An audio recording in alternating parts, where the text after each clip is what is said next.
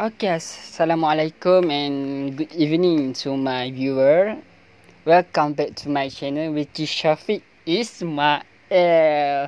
Okay, for episode 4, this topic is very literally special for University Pendidikan Sultan Idris student because they familiar this page which is Opsi Confessions. I want to talk about good or not Oopsie Confession. For your information, Oopsie Confession is a platform which is we can confess everything in our daily life regarding love story, family story, study story, everything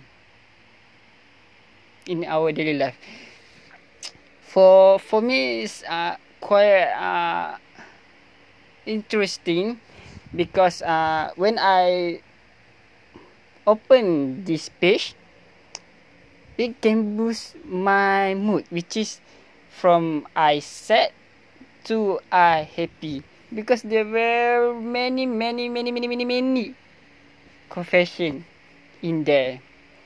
You can see love confession, which is uh, someone confess to someone, girl or boy, or frustrated about be reject with someone.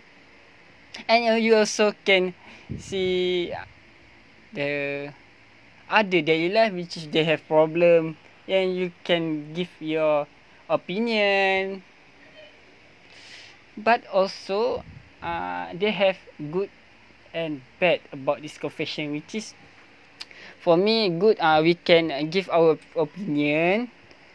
Everything which is about story love about family story everything you can give opinion. For example if someone give us no no not give us opinion about his or her love story which is he already crushed with someone about three years. And she want to all of confessor. Oh no no not all of not the confessor.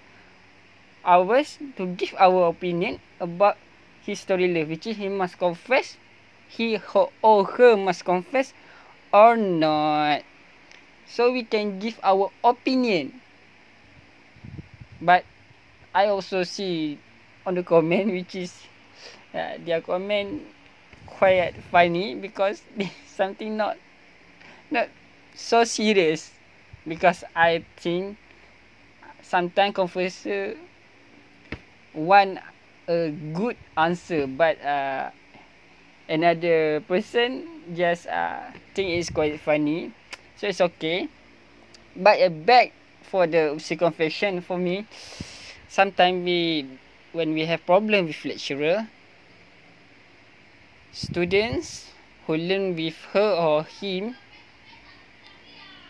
have a bad feeling about lecturer and then confess in the observation. That's maybe give a negative vibe you know? Because for me it's not gentle. If you have problem with someone why you not face to face with him It's quite coward, you know. But it's okay.